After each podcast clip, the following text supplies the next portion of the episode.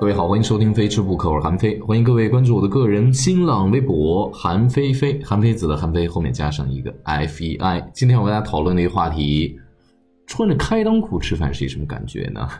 呃，起因呢是前段时间我们在录回家吃饭的时候呢，意大利的米其林三星的厨师 Kirko，他问了我一个问题：他们中国人吃饭真的好有意思啊，大家都坐在一起吃，但是我们西方呢吃饭我们都是分开。然后呢，一人一份儿这么来吃。我给他的回答是：其实我们中国人在中唐之前，我们采用都是分餐制。这是两个文化，一个是分餐制，一个合餐制或者叫合食制这样的一个文化。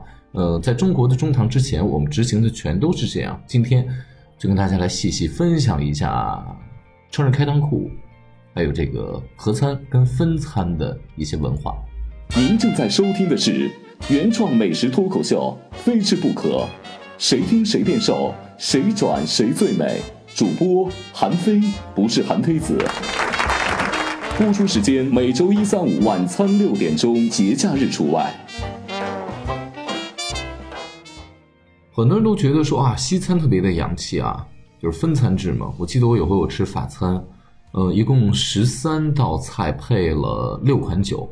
整个吃完之后花了三个小时时间，因为一道一道上真的非常的慢，而且你要不把这道菜吃完的话，比如前菜没吃完，那后面的菜是不会给你逐渐上上来的。服务生也一直在旁边在问你，呃，除非你主动告诉他好我不吃了，呃，但你要不吃的话，有的时候人厨师会觉得说，哎，是不是我做的不太好吃，你没有吃完。呃，这个餐桌上的礼仪大概是这样的，可能比较繁琐，大家会觉得比较高大上。那其实中国人呢，在中唐之前，具体是中唐之前，我们采用的都是分餐制，在很多的文献，包括一些个壁画，或者说一些个石刻里面，我们都可以看到这样的印记。你比方说，中国历史上最著名的一个饭局，这《史记》里面《项羽本纪》记载过鸿门宴啊，那当时那与会的嘉宾。呃，都是一人一案分餐而食，包括汉代的一些壁画，还有一些石刻里面，我们也看到，呃，这个分餐而食的一些个景象。包括据说在敦煌的壁画里面，也可以看到合餐和分餐的一些个区别。这《史记》里面还有故事，孟尝君有天请一侠客吃饭，这个门客制度嘛，以前中国人很喜欢招揽门客，就是吕不韦就是秦始皇的干爹啊，也有人传言说是他亲爹啊，这个咱们不去，也有人传言说是他亲爹啊。这个呢，咱们不去讨论。呃，那里面就记载过啊，就是孟尝君请这侠客吃饭的时候呢，结果那个侍从挡住了那个侠客前面那个蜡烛，这烛光挡住之后，这个侠客认为自己和孟尝君吃的这个饭不太一样，他觉得遭到了不公的待遇，对于门客不够尊敬，然后要翻脸走人。其实这个故事侧面证明了一个什么？侧面证明了那个时候人们还是分餐制。呃，里面有两个概念，一个是分餐和合餐，另外一个之前给大家讲过这个中国人的这个席居制。呃，后来逐渐的，我们有立体式的嘛，我们开始坐起来有了桌子呀什么的，这跟胡风渐起有关。其实从东汉的时候呢，胡人的文化，胡人的桌椅，这种床榻呀、椅子、凳子，逐渐的进入到中原。呃，到了西晋之后，都已经到了中国的南方了，那时候已经席卷中国了。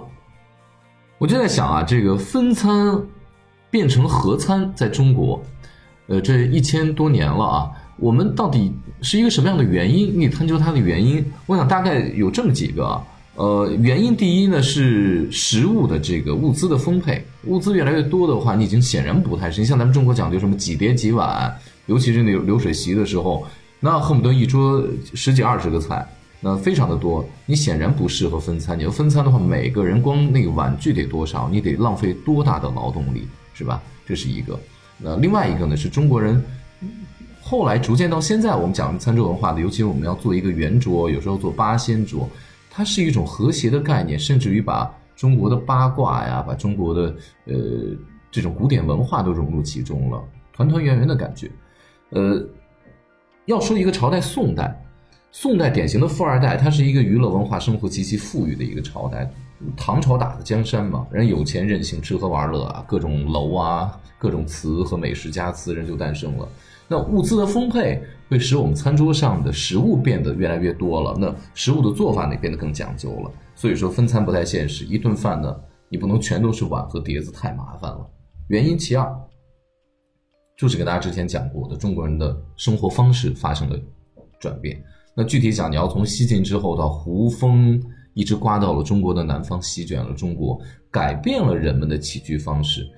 所以说呢，以前人们喜欢席地而坐，现在呢立体式的坐着、躺着、睡着，你比之前会舒服很多。你想，你要天天往地上一坐，你时间久，你腿不麻吗？所以我就特别佩服，就那韩剧当中或日本那榻榻米那些人，就坐着那一天啊，干嘛都是坐着，然后就不会变大象腿吗？屁股不会变大吗？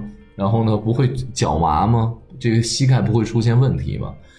在中国有一个画作叫做《韩熙载夜宴图》，这个当中呢，其实呃已经看不见中国人席地而坐了，但是呢，依然还能够体现。给大家讲的就是唐朝，那这个这个的描述的是晚唐的时候啊，中唐之后呢，中国已经开始合餐了，但这个画作当中，它依然还有就当时的主人坐在那儿，然后旁边的两排。分别几个人，那个是一个非常长的画，在网上可以看到。然后呢，每个人前面几个碟子、几个碗，然后中间有些歌女啊在弹在唱。就已经可以体现出，就是虽然说合餐制已经成为一个主流了，但是依然和这个分餐制并存。文化就是这样，它不是说一二三三天之内好立马改变，它不是。就像人的习惯一样，它需要一定的时间，人慢慢的进行思想上的改变，文化和生活的习惯也会进行一个改变。要想知道穿着开裆裤吃饭是一种什么样的感受，请听下回分解。欢迎关注我的个人新浪微博韩非子的韩非，后面加上一个 F I。